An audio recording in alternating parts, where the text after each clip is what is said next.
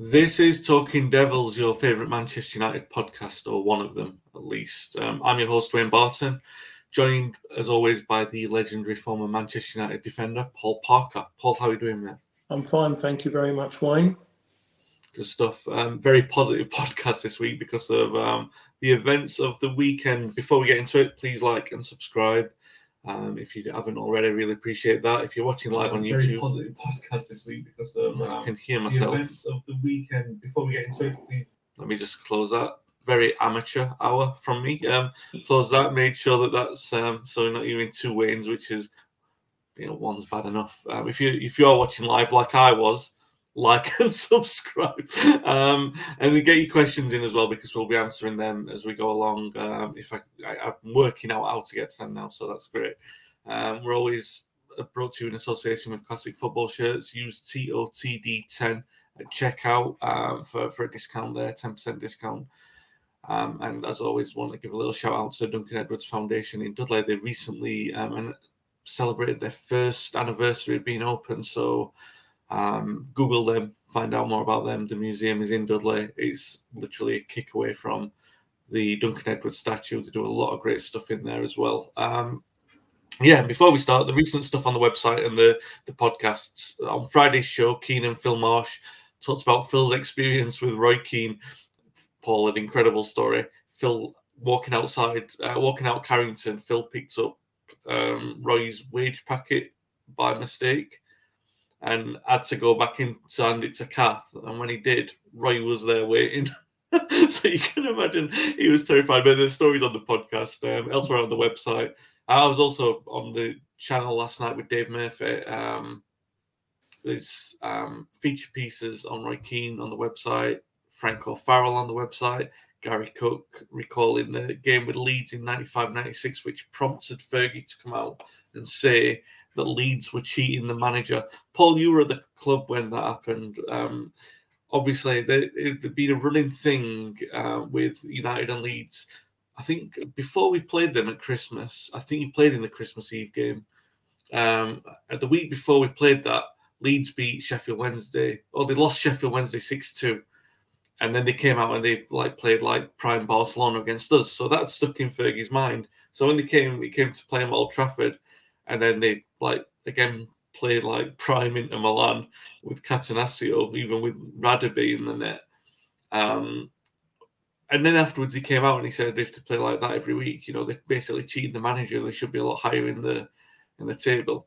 What did you make? I've talked to some of the Newcastle lads and some of the Leeds lads from that time who, you know, thought, you know, got the gamesmanship and they sort of saw how Keegan reacted to it. And the Leeds lads were a bit um, offended by it. I talked to Brian Deane, he was like, you know, we obviously we were offended by that, so we wanted to go out and play play well against Newcastle, which was obviously the the aim for that. But um, for you, that was really the birth of the mind games, wasn't it, from Fergie? And um, it was a bit of a masterstroke. if he hundred percent meant to do that, then it's it, you know it worked well, didn't it? It all come out um, it all come out all come out really really well. But I'm sure he, yes, it, it definitely was in that sense. You can say call it a mind game now, but I think he just stated the truth really. When you do look at situations, how us as players in certain games, you've got a big game, and all of a sudden you're getting everyone top of the tree. I mean, I, I think about you know playing against Manchester United as a as a Queens Park Rangers player. You know, to go to Old Trafford or for United to have come to um, Loftus Road as it was known then, you go, you lift, you lift yourself. You just can't wait for that game. You want to walk out, you want to play at Old Trafford, and you want to play against Manchester United because you know it's going to be a full house. But then the, the next game, all of a sudden, there's a change. It's a, you just don't go that way. It's, it's human nature. It, it does happen. It can happen, and it will always happen with players. How they certain games come along and they raise themselves, and all of a sudden, all of a sudden, the next game comes along, and then it's harder. Then for the man, the manager then has to earn his corn by trying to get the players going, motivate them. You know, that's where your work comes in. And and all he's done really was question players. That's all he's done. He's questioned the players. He's he's kind of maybe saying or thinking. Well, no, saying that he said it, didn't he? Maybe what the, what their manager was thinking. To be Mm. perfectly honest, it's just that he bit. Yeah. He, he bit on it. It's as it's as simple as that. And and, and it has gone down in history. We see it, you know, if you don't see it 10 times a year, then you're watching the wrong channels because it always, always pops up. If it's not popping up on TV, it'll come out, someone will use it somewhere along the line on Twitter or Instagram. Yeah. What, what did you make of it when Keegan, when he did buy it, when he, you know, came out, oh, I'd love it, I'd love it. Are you thinking titles ours? You know, you... I um, I wouldn't, I wouldn't have said that then. It was just one of those things that you think yourself, thank God it isn't that isn't my manager doing that. you know, there's there's having a rant and is going going at people is what the boss had done on numerous occasions, or had to go at the person asking the questions because he's felt they've asked him something silly. Um, and you think, okay, but for someone to come out like that, because straight away that put, I think, more pressure on the new Newcastle players than what it did maybe not definitely didn't affect um, Manchester United. Didn't didn't affect us at all really in that sense because it was about them. They mostly some of them were think, like thinking, "Wow, what's he gone and done that for?" What you know, and they they had no great history in being in that position at the given time. They was under pressure because they let a few points slip away as well. It was really not really when you look at it now what Newcastle needed. They didn't need to draw to be drawn into any more um, any more well, didn't want any more onus on them on the fact on the fact that they already had the, the big bit already overhanging them because they'd given away they'd given away a massive gap, hadn't they? Yeah, it's funny that you mentioned that because yeah, I've written books on every subject United imaginable, so uh, it's no surprise that I've, I've, written one on that season. And what I, I found looking back at it, and I, I remembered it at the time. Obviously, I'm young, but it was like 25 years ago now, and I remember at the time Keegan sort of around Christmas time, wasn't it? He was saying things like, "Oh, even if we don't win, we've we've been in a good race." And it's like you're ten points in front. You don't talk like that. They just didn't have the mentality, and I think that's probably where Fergie looked at it and thought, "We can get him, get him, and mm. get at them here." Do you know? Yeah. I mean, that's one thing I always know. There is always that um, experience of being in a position to know yeah. how to deal with certain bits when it when it arises and at that given time. We never had that in 91, 92 season. You know, when, yeah. when we, you know, when it happened that way. And when when the opportunity come around again, and we did, you know, we didn't we didn't have the easiest of times during 92, 93. And there was moments where certain bits happened where the previous season we didn't know where to go, how to deal with it, you know, physically or mentally. But second time around, we knew how to deal with it and get through it and it does yeah. make experience makes a it does make a big difference as much as people will sit you'll see people sitting in chairs on TV and talking away about it for the players who are sitting there who have done it and then the one sitting there who hasn't done it but talks about it always listen to the one who's done it because there is definitely more about it a lot more to listen to and to understand and to take on board than a person who's talking about it who's never won a league title yeah um, that can apply to pretty much all of the squad that we've got at the moment, apart from David De Gea. I think it might be the only surviving one. Phil Jones, um, the much maligned Phil Jones. Um, let's let's get on to the um, game. It's obviously a good one to discuss. Um, you covered the game for Talk Sport. Um, talk to me first about the sort of build up to that because it's very different. Even when you're watching from the studio, the fact that there's a crowd there is just it, it makes it a different beast, doesn't it?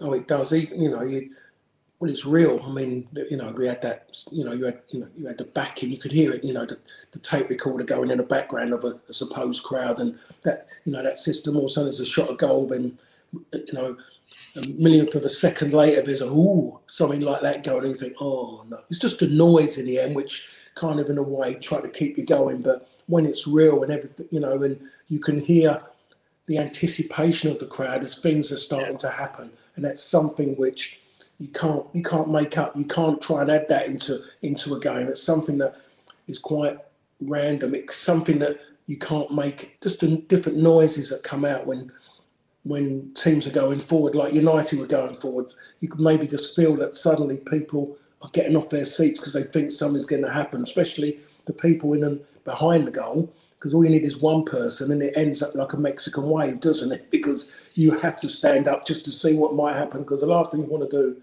is have to hump, sit down because you can't see, and all of a sudden they go and score. You would never forgive yourself because you cannot get a replay up, can you? Mm. Well, definitely not Old Trafford. You can't because there's no no video screens no, there. I know, but but- before, before we talk about the game, though, like, he talked about like so the buzz around that, and obviously they were given the massive buzz when Raphael Varane was announced just before kickoff. Look, a lot of stick for United for the delay, and from what I gather, it was a shared responsibility. I think there was some hold up with the Home Office as well. But considering that he couldn't play on Saturday for whatever reason, that's got to have been the best way to announce the signing, right? Get the crowd up even more.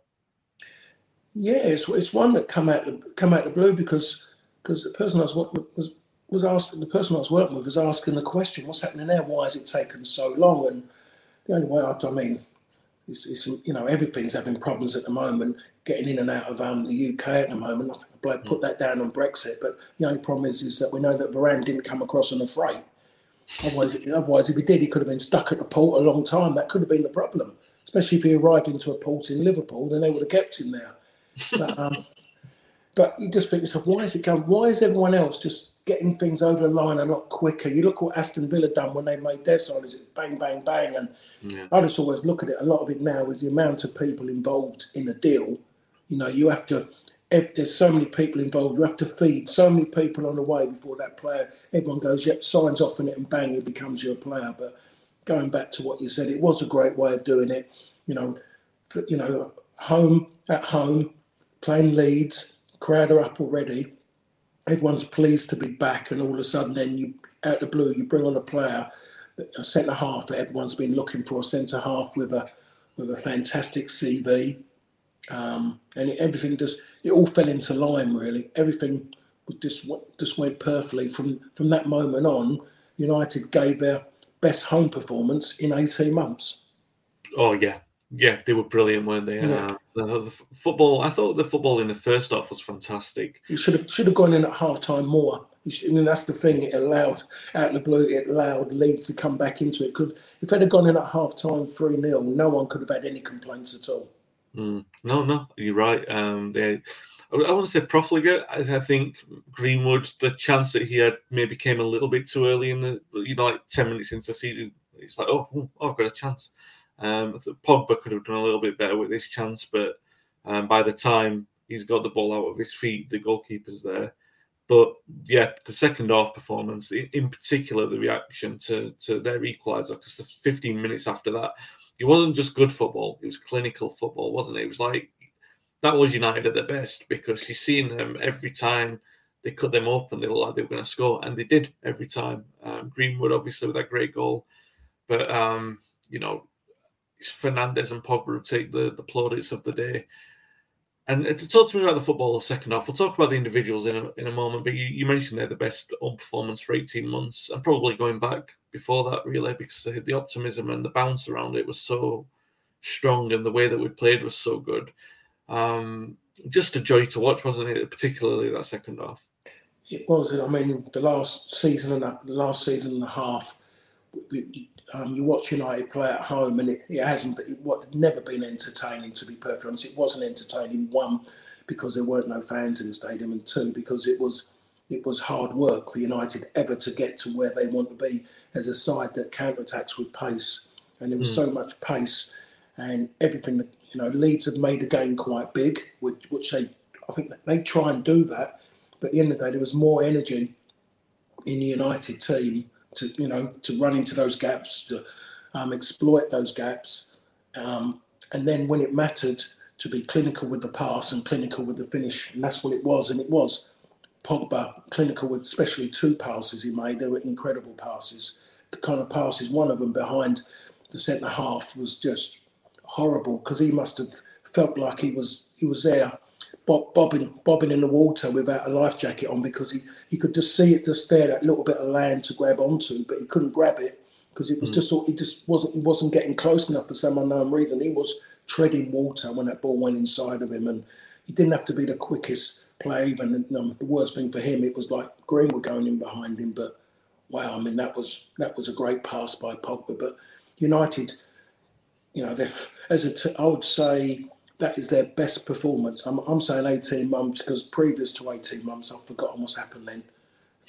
you know, it was just, you know, that, that's gone. That, that feels like five, ten years ago now. But over the last 18 months, which is more easy to remember because there wasn't fans in the stadium and everything was football. There wasn't great football played. So this was an incredible, incredible performance, especially when at home they weren't playing well. They was just about getting over the line. You saw glimpses of quality, but it wasn't consistent enough. Now, with a performance like that, that that's a that's a big statement. And now for every United fan, they're going to want to see that kind of football, something like that again, because there, a lot of them would have been reminiscing about when Sir Alex was in charge about that kind of football. Yeah, absolutely. Russ says, um, talk about the Varane signing. Um, it's a story with the players and the club, how we re- reveal them. Um, it's not media driven, more behind closed doors. The club's admin is having a great time at the minute, which is probably right. Um, although I would say like that that was what made the Varane signing so special that it was like a, a, throwback, like the Brian Robson. People remember Robson signing on the pitch, so a bit of a throwback to yeah, that. the bonus was though that at least they didn't make um, Varane come on the pitch with a big perm. That's the, the era of the day, to be fair. Yeah. Perhaps Robbo regrets that one. Um, it was stylish back at the time. Oh, it was, yeah, age, but um, yeah, you mentioned Fernandes and Pogba. You mentioned the performance. Um, I think the stat is that under between Moyes and Mourinho, we we scored five goals on two occasions. That's in sort of like five years, and then under Ole, we've already done it um, ten times, which is it says a lot. But I mean, the goals themselves don't speak for themselves. Um, the performances do, and you know they obviously scored five in Ole's first game, and then in the sort of it's not always been five goals. Don't get me wrong. There's been some terrible football in there as it's been disjointed as we've been moving along. But the point is that it does feel a lot more like United. Um, he's put a lot of confidence into these individuals.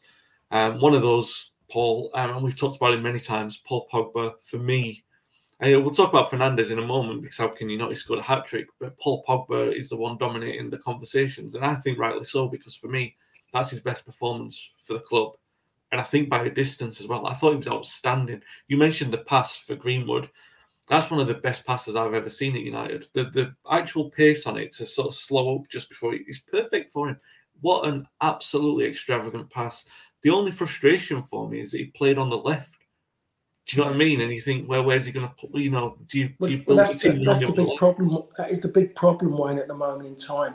When you've got a player like that, you, you know that you've got to get him on the field. You have to have him on the field. And at the moment, Ole needs to really rethink on what he's going to do about his midfield to make sure he, he can get Pogba in, into that somewhere, so he's got more freedom around the middle to play rather than him because he come in he come in in the end to get to get himself more in the game. Him being out wide, it's a waste. It's an absolute waste because you're not going to get enough from him, get him in the game enough. And if you get him integral, you get passes, passes the opportunity to pass like that more often because the likes of Greenwood will make that run because it was Greenwood's run that made the pass. Yeah. You know, as good as the, that pass was, and we saw it, it was made because Greenwood had made that run early and it gave Paul Pogba the opportunity to play that pass. Whatever way you look at it, they both needed each other for us to be sitting here talking about that pass and what it and what it turned into the making of a goal.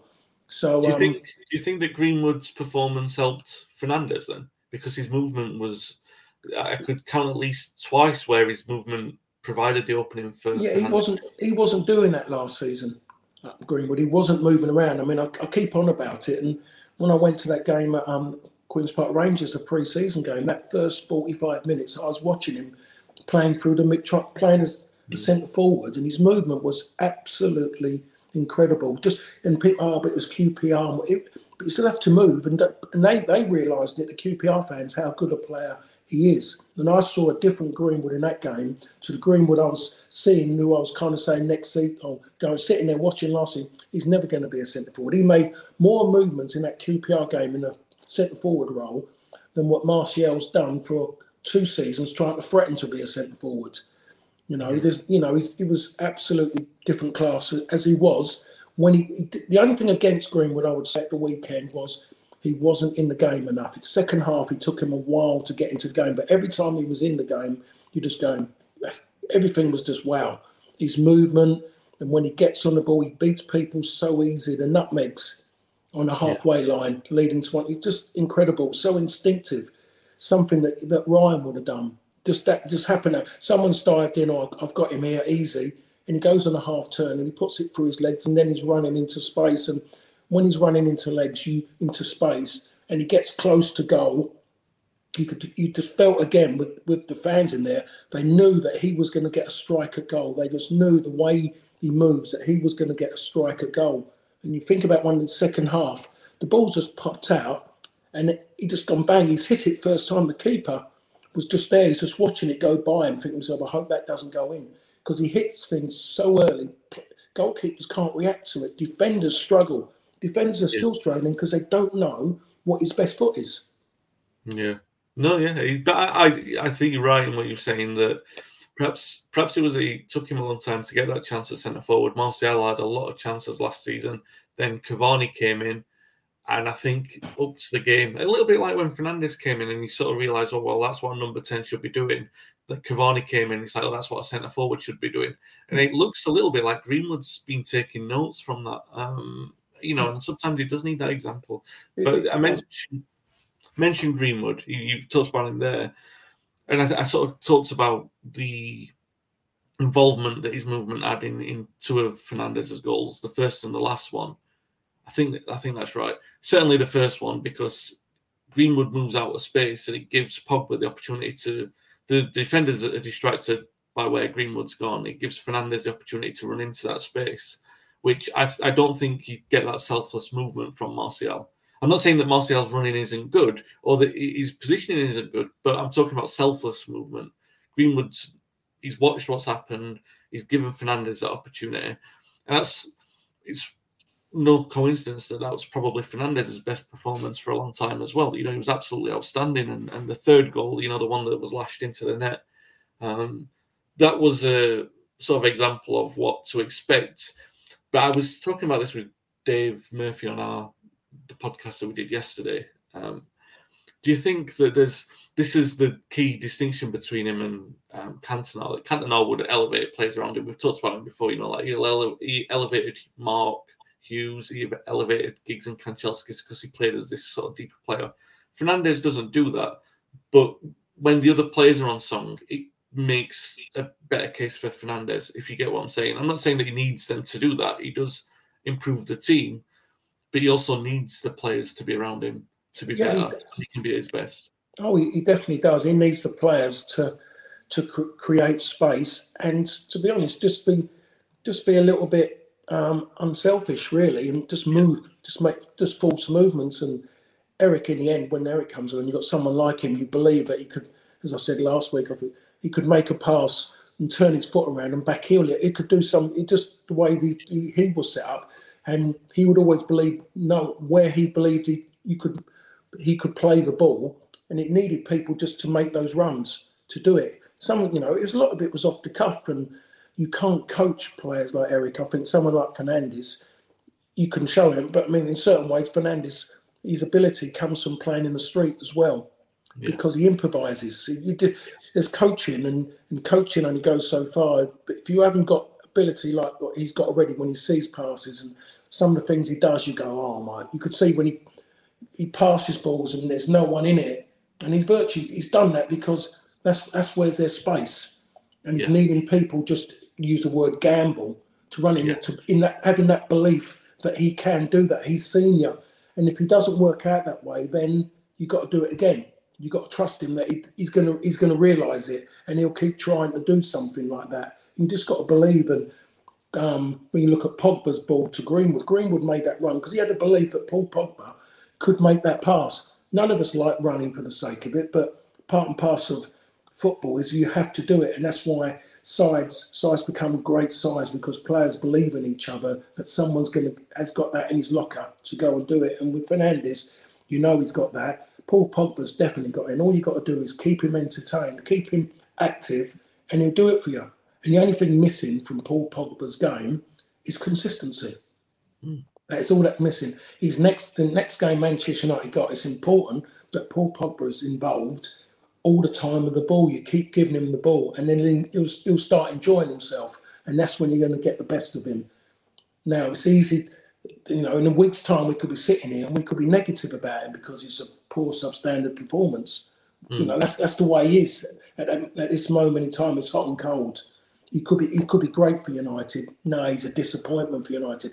People are scared to jump on that, jump in that bandwagon with him on the positive side because they're worried the repercussions of what might happen if they do. Because so many times it's been there and it's come down now. Um, what I saw yesterday, as you said earlier, Wayne, was his best performance for Manchester United because he was in the game for long for long periods. He was integral of everything they've done with and without the ball. Now Ole has to make his mind up about how he wants to play, and if you want, because I still believe they need someone else in that midfield, and that someone else comes in.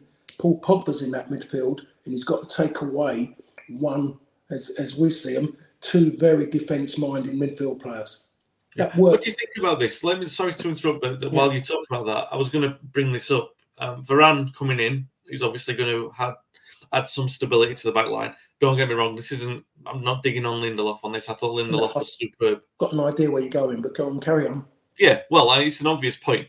Varane adds stability to the back line, so you possibly don't need McTominay and Fred.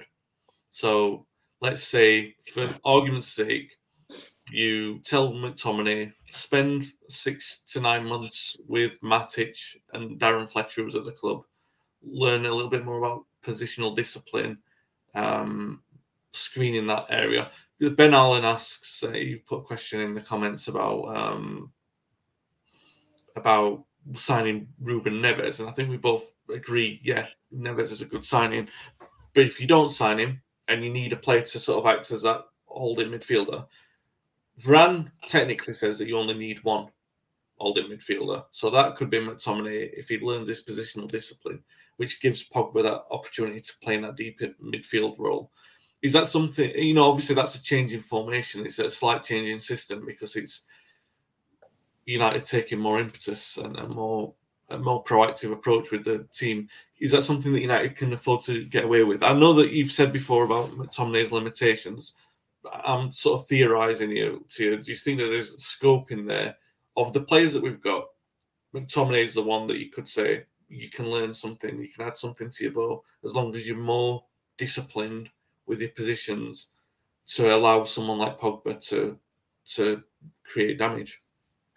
I would um I would yes, I, I can see where you're going and I think at home I believe that's something that they should seriously think about doing that, especially playing at home in that sense. Um, for some reason, we, we don't have these. We, they don't. We don't seem to, or any team seems to have this kind of all-round midfield player. You know, just suddenly disappeared for something. The, the Brian Robsons, the Roy Keanes, the Paul Inces. Yeah. That people don't seem to want them anymore, which doesn't make any sense to me really, because they're proven. You know, they do work. You've got kind of like in a certain way, you've got a bit of a um, a kind of a Declan Rice kind of player who can sit there but can surge forward and willing to do that. I'm still a, a fan of Bissouma at Brighton. Yeah. Good athlete. He can get up and back. He can work well in in both both areas of the park, the defensive side of the, the um, third and the um, attacking third because he's got good feet. He's he's the one for me, very athletic, who can do a good who can do a job in there. But with Varane in now, with Maguire, yes, maybe at home it, it was a few worrying points in the first half when I'm trying to think if I get his name right. It was I don't know if it was Rodrigo or the other one. Um, I've forgotten his name. The other, the Brazilian. Raphinha. Yeah. yeah. he was getting a lot of space in the first half. First half, up going against um, Harry Maguire. Harry, Harry Maguire was struggling because um, Luke Shaw did what he hasn't done for a little while. He went missing for a while. He went wandering maybe mm. pushing on a little bit too much, and they just exploited it. Lucky enough, they didn't have the quality to get by to take advantage of it. But I think at home he has to he has to play that way. That way at home, more a little bit more progressive and braver at home rather than having two players. I mean, Fred Fred scored a wonderful goal. To be perfectly honest, don't want to take too much away from him. I, I like him. At a high tempo game, Fred is brilliant when he plays in high tempo games. But when games are slowed down, that's when Fred's biggest problems all seem to come out. So I think United have to be that way at some point. He's going to have to go go without one of them, and then that might help him in the sense of United would be better because you don't, as much as anything, two holding players, players don't tackle anymore. And what you're alluding to, it's about yeah. your positional sense. You don't have to make tackles. You have to feel know holes to fill, just to put pressure on people trying to find those holes to knock in behind centre halves, in between centre halves and fullbacks, and that's what Matic done so well at you know at his peak. He was he was yeah. so good at that. You know, when you look at even Declan Rice, very rarely does he get booked, but how many interceptions and tackles he makes are incredible. Yeah. But, but it's about having that art, and, and when you are booked, it's about being disciplined not to get booked again.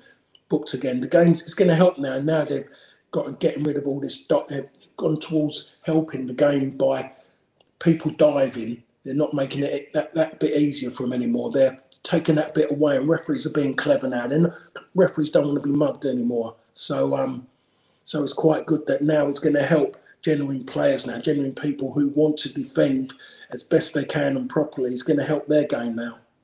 Yeah, yeah. Um, Russ says we don't need a defensive midfielder in his opinion, just a midfield that works as a unit. Peter Schmeichel used to run the defence, and Steve Bruce ran the midfield, i.e., controlling in front. So no need to look back. It's a good point, um, but that's I think that's we we've kind of said that not maybe the in in that kind of way, but yeah, obviously leaders in those areas of the pitch are going to sort of make a big difference. And um, I think Maguire's evolving into one, maybe not like Bruce, but in his own way with this squad of players. Varane can surely only help that. Um, what did you make to the point I made about McTominay? Do you think he can learn those skills um, to become something like a Matic? I don't know. You look at it now, and you know you just wonder, you know, football isn't. We all can go so far, but again, it's an, you know, football. A lot of it, you're you're you're born to play football in certain ways, and yeah. some you look at players, and I just wonder. There's only so much you can do, and if you're not defence minded or you just don't see things, then to try and coach someone makes it difficult for them because then you're hoping like then you're kind of as a as a coach or manager, you've got your fingers crossed that he's he's going to switch on to do it. Certain players can just go bang and do a job, yeah. and you want them then to do something which is that more important. And you might then have to bring someone else in to do that because it comes natural to them. Yeah, you know what I'm saying.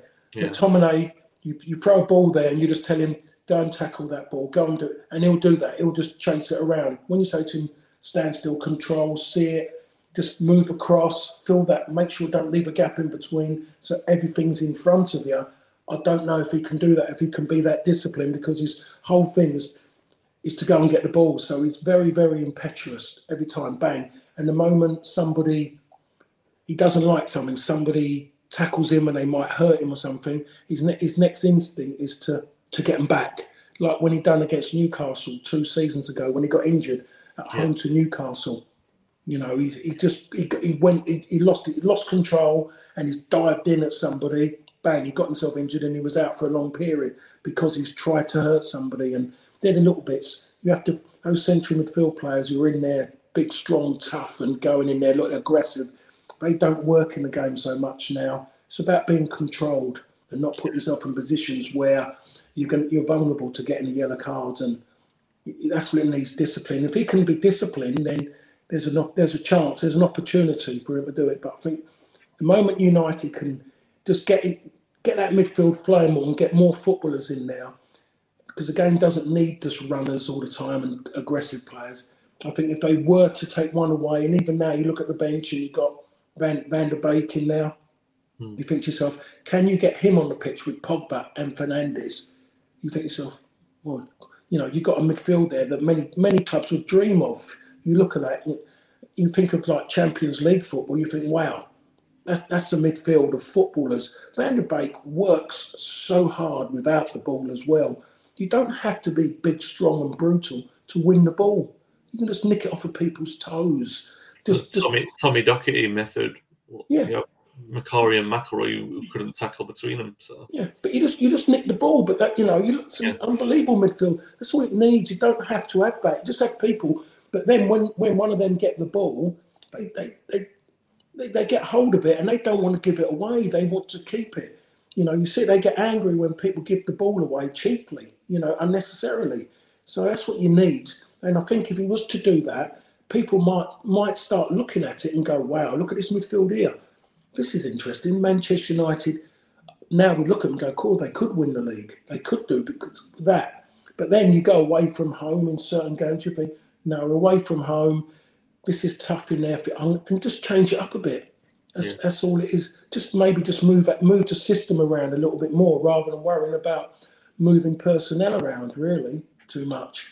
Options for the first time in a long time instead of it just being. I think that's it's a strange thing to say that, but Varane possibly offers options further up the pitch, not yeah. through not through him, himself doing it, but the fact that he's had him more solidity there. Um, we, we don't know. We don't know. Hopefully, um, mm. you would imagine so because Ole. I, I, think to be fair to Ole, a lot of people have sort of come down on him and said, "Oh, he's been too pragmatic at times." I think maybe that's the case, but I think if you look back at any of the managers who've come in post post Fergie or post David Moyes, really, Van Gaal tried to be ambitious at the start and then realised you've got to protect that defence. And Mourinho, can't, I mean, I'm not saying he was ever attacking, but I think they all had that kind of ambition of just, oh, we'll, we'll be a little bit more ambitious. We'll play one holding midfielder, and it always reverted to two in the end. Um, so we'll see. We'll see. I think Ole's more ambitious than the pair of those. So um, and, and he's definitely trying to win games. We've seen a lot of goals, haven't we? Like we mentioned earlier. Um, a question before uh, before we move on to the Southampton game. A question from Ben Allen. He says that with crowds back, do you think that teams are going to struggle more away from home? Whereas last year, obviously, they generally improved. Home, yeah, home form for every team. Every team struggled to play at home. To be perfectly honest, they just they found it difficult. But a lot of teams are having joy away from home you know, namely United. It, they had a great but great time, but it ain't going to happen. It's going to be tougher and tougher now to go and win those games. So if United decide this season that they're going to go, they're going to go two 0 behind and keep coming back away from home. It's going to be harder to do that. It's going to be near on impossible to do that. You might get away with it once, but two, three times on the bounce going behind isn't always going to work. So that's something that's been taken away. Their away form was, was was incredible, but that's not going to happen again. So um, yeah, it's, it's gonna it's gonna change, and, and you know, and thank God, really, it is going to change because that means that there's fans back in the stadium. Yeah, it's an interesting point that you made there. And the other, the other consequential point of that is the fact that it has been a couple of years since the fans have been well, eighteen months. So the teams that were playing like two years ago there's like four or five new players in the team, so that you actually don't know the chemistry and the dynamic to how they respond mm. to audiences. Which I know people might say, "Oh, playing in a crowd's different to you know, it's nothing too different to training." But it is because once you've got the atmosphere in and the energy, players react differently. You know, you, you talked about McTominay, the perfect example of a player who probably responds to what's happening around him, the noise and everything like that, which is a positive and sometimes a negative. But um, that that's going to be the case for four or five players. You know, we Solskjaer talked about Cavani playing in front of um, a crowd for the first time. You might see a different side to Cavani. But you mentioned Greenwood. Greenwood to have the coolness and composure. He's not. He's played the majority of his United career behind closed doors. Mm. So how impressive it was to show that kind of um, the cool edge. You know, to be able to sort of like say, "No, I'm going to make unselfish moves." Um, very difficult to show that kind of composure um, in front of a crowd, which says a lot about him. So, yeah, I mean, I, I look for Cavani with a crowd. Then the crowd, all he needs is just he gets he scores that goal, and they'll be they'll be singing singing songs yeah. about him. Definitely about that. You see Fernandes, you know they're going they're going to take to him. Would have taken yeah. to him already, but it's just it is going to be about him just because straight away, first game back at Old Trafford, he scores a hat trick after what he's been doing prior to that, during this that period of no crowd, is just people's prayers are starting to be answered. Yeah. You know, at this moment in time, you couldn't wish for anything better for United to perform like that in the first game at home in front of crowds for so long, and it being against Leeds United as well. Yeah, exactly. I tweeted on Saturday, a little bit emotional, but I, I stand behind it. Um, I think he's on his way to becoming a legend, but he has to play like that every week. Not only he has to hmm. score an hat trick every week, obviously not, but um, that kind of upturn in his performance, he was outstanding, absolutely outstanding. As was Pogba. We've already said best performance for the club. Um, so Southampton on Saturday, St Mary's. Um, they started well against Everton, and I think overall in the game they actually had more of the ball and and played more passes. But Everton responded in the second half. They came back to win. Um, different preparation for them compared to other teams that everyone's looking to build for the season, and they've lost two key players on the, the eve of the season. Vestergaard, who's caused us a lot of problems in the past, Ings, who's caused us problems in the past. So you would say it's a good time to play him. And a lot of people say, oh, we beat them 9 0, so we shouldn't be worried. But I always say, well, in the season where we beat Ipswich 9 0, we also lost to them 2 1. we had a much better team. So don't judge something on an individual result. They've still got players like Ward Prowse, Redmond, and like you said, the crowd at St Mary's. We've had a difficult time there in the past. So it could be.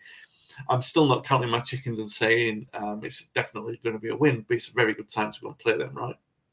Oh, it is without a doubt. After the performance like that, I'm just a believer in performances, and if you get a performance like that, you, you, can't wait for your next game, especially being the start of the season as well. yeah, some, you, you wish it was on Wednesday, don't you? Really? Yeah, you do. Yeah, without a doubt, they should maybe just get the games in, put put them in midweek. I don't see them having. Yeah. You know, you just you want to play after like that. You want the next game to come quick and to go to um, go and play Southampton as well. It's going to be their first home game as well, so they're going to be a little bit that way. They're not going to be want to give in. They're going to a lot of individual players are going to want to make an impression straight away. So it's, it's going to be a tough start, but as the saying goes, and as has been around football for a long, long time, you have to win the battle to win the war.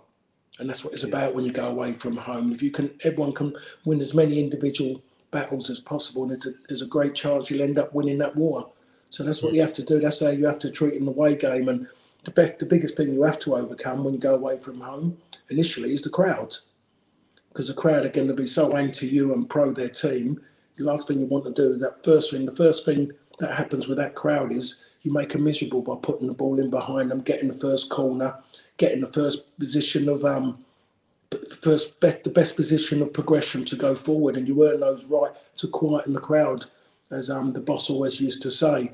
The biggest problem we had that with that though, quieten the crowd when you're playing a team with Robbo or Roy Keane or Paul Ince or Eric but in theory, the crowd would hate you even more because there'd be one of their big challenges or something, and you go yourself, go yourself, oh God, here we go again. So it was a, it was a, it was a difficult one. A few times it went well for us. Other times we we had to dig dig even deeper to get us, you know, to get ourselves through games away from home. Because you mm. still have to remember that teams virtually have parties in their dressing rooms if they beat Manchester United. Is there? Yeah, I was, was going to say I can't remember when you played, especially like '92 to '94, and uh, when we were playing so well. I can't remember any atmospheres away from home being anything other than a powder keg. Like you said, like you know, one challenge from a Robbo or a Keane, and bang, everything would go. Oh, it was, it was honestly, it was volatile. Some sometimes it's amazing. The crowds get up for, they can't wait for it. Crowds coming in, people mostly turned that hadn't been for age to watch and hope that Manchester United lose. But they wanted to see some of those great players who I was fortunate enough to play with. They wanted they wanted to see them, and you know we played Wimbledon. I think um, Wimbledon got a result against us at um, Selhurst Park. At one, it was definitely at Selhurst Park. It might have been Palace. I don't I don't really. And all of a sudden they changed it. They were going mad. They were banging on the changing room wall and door, and people going past it. You know, and it was a league game. You know, we had they hadn't beat us in a semi final or anything to get mm. to a final. It was a league game, it wouldn't surprise me if they got beaten in their next game, but it was a big game. It was like when I was at QPR. Um, we won Queen's Park Rangers. We, we beat Manchester United 3 2. If I met, I think um, Andy Gray, Andy Gray, Crystal Palace Andy Gray, scored two goals, one of them from a free kick. Trevor Francis come into the dressing room and he, had, he, brought in, he brought in bottles of champagne. And I'm sitting there and I, had Nigel Spackman, Peter Reid, Kenny Sansom, and we just sat there, Big Alan McDonald, and we kind of all looked at looked at each other and kind of gone, you know, said the chairman sent this down. We're kind of going, no, it was a midweek game. We got a game on Saturday. You know, what are we doing that for? You know, if, I was doing it then. I, I, should have been maybe one of those people jumping up and down. But my way of thinking is that you know, you know, today's game is like tomorrow's chip paper. Really, if it's there, it's, you know, there's, there's another game. You know? And that, that was a big, big problem. And ironically enough, we had a game on a Saturday. We played Coventry City. We got beat. Did you have any of the champagne, though? No, no, no. no I couldn't, couldn't do, I couldn't do it because what you do, football's got a funny way of throwing egg in your face. Yeah, yeah. That's the thing about it. And being a Leeds fan, because Leeds' celebration was absolutely incredible when they scored an equaliser. There was, it was. I mean, you said they went absolutely mad, mad. Then wham, bam. You know, the cameras didn't really pan into him again after that because I think even the cameraman was scared to do it. But I mean, it was just something. It was something incredi- incredible. Honestly, I thought they'd gone five one up when they when they equalised Leeds fans. Wow, they went five one down. Are you confident about United um, at the weekend? I, am fairly confident. I'm not always one to sort of stick my neck out and say, you know, I think we'll play well, but I just think there's a nice groove around us at the moment. Yeah, it might. I've got. I've got one. I've got to say it because it's just me. I've got one negative bit for me about the whole game, and uh, which I was disappointed. Which I, I said before, I didn't want it to happen. I couldn't. I would couldn't understand why it would happen, but it did happen he never started Sancho. Hmm. I really don't get it. I still couldn't can't I couldn't believe how long it took to get him on. It was left far too late. There was a great time to do it when the um when the fourth goal went in. Enough time left to go and do it. Everyone was on a high. Go and do it. And he left it and left it. He should he should have started that game. Yeah. Do you, would you have Sancho on Varane on then on on Saturday, Sunday? Oh, without a doubt. Yeah. You know, you you got to do it. I think you have to do it. To be perfectly honest, you can't. I, I don't understand the reasons why Sancho.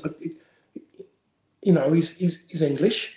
Um, there isn't any translation problems or anything. He's not a million miles away from his family. Um, he played no football over the summer. Mm. Not unless, not unless, not unless missing a penalty takes a lot, lot out of you, fitness wise. Because mentally, he seems a confident boy. So I, I think he's over that. I think away fans are not going to be over it. They're going to use it as a way of getting at him, but he's got to grow into that and say, well, that doesn't bother me. It's going to make me want to do more and improve my game. And if you get him on the park, I think there'd be a hundred percent belief in the in, in the team because, like everybody, I was shocked. I could not believe he was starting Daniel James. First game of the season, I just I was shaking my head, and I was still shaking my head that he allowed him to play that long because, to be honest, he was woeful. Well, yeah, I thought he was all right. Do you know, it's, it's a funny thing that I, I sort of put him at. I did play ratings for the site, and I put him on at seven, and I obviously had a little bit of a high because of the, the performance and the win. I, I thought he was all right, but I, I, look at it and I thought, well, he, obviously his attacking output, he didn't really contribute. But I look at the movement again. I'm not saying his movement was particularly clever, but the fact that he was working a lot, and you know, the fact that you had Fernandes and Pogba running the show that sometimes you need the support act. And yeah, maybe I was being absolutely generous with him because we won seven, uh, we won by five.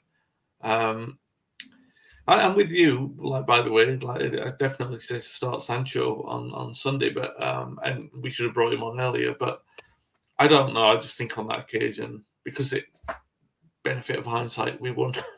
mm. You know, we played well. So um, yeah, I, am with you. You should definitely um, definitely play him on. I think that, for me, if you're going to do anything, that you'd make two changes. You'd bring in Varane, obviously, for Lindelof, and then you'd, you'd bring um, Sancho in for um, Daniel James. Yeah. But then as well, we look at it, and I think everyone knows, every Manchester United fan knows that Ole Gunnar has got a um, a soft spot for Lindelof because we're seeing Lindelof be out with illness and injuries. The moment he's available, he always brought him back. Everyone kept saying, "Oh, maybe the Bailly's going to get a longer run now." Everyone's he's playing all right. He's doing. He's going to get. The moment Lindelof was fit, bang, he was back. So for him to be left out straight away for Varane, I'm kind of going, "Yeah, I get it, and it has to happen." But I think myself, there's more to this than meets the eye. Mm. Lindelof is just not going to go back and, and that's it, and just be on the bench. I just think there's there's a little bit more. Could he could he decide at some games he's going to go free at the back? Yeah, maybe. Yeah, which, that's a good point. Which I don't associate with Manchester United, to be perfectly honest, but we don't know. It's never worked well. No, um, I can't remember. I can't remember an occasion where it has. Um, mm. He's a good point about Lindelof because he's a confidence player, and he, he played all right on sun, on Saturday. I also felt though that it's the kind of game that's made for him to play all right if there's no one who's going to give him a rough time and he's got a lot of time on the ball, as long as he's not feeling too nervous, like mm. we've talked about before, he can he can actually do quite well. And obviously, his pass for Fernandes's hat trick goal was outstanding.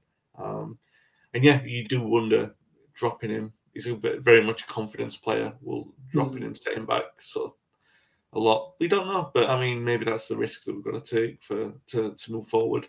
Maybe you know you, have hit the nail on the head with Ole. You know, he's a very much um, sort of a trusting kind of guy. We've seen the benefit of that with Luke Shaw. We've seen the benefit of it with Lindelof. I don't think either of us are completely convinced with him, but we both sort of stepped back and said, "All right, well, we can see why he's done it."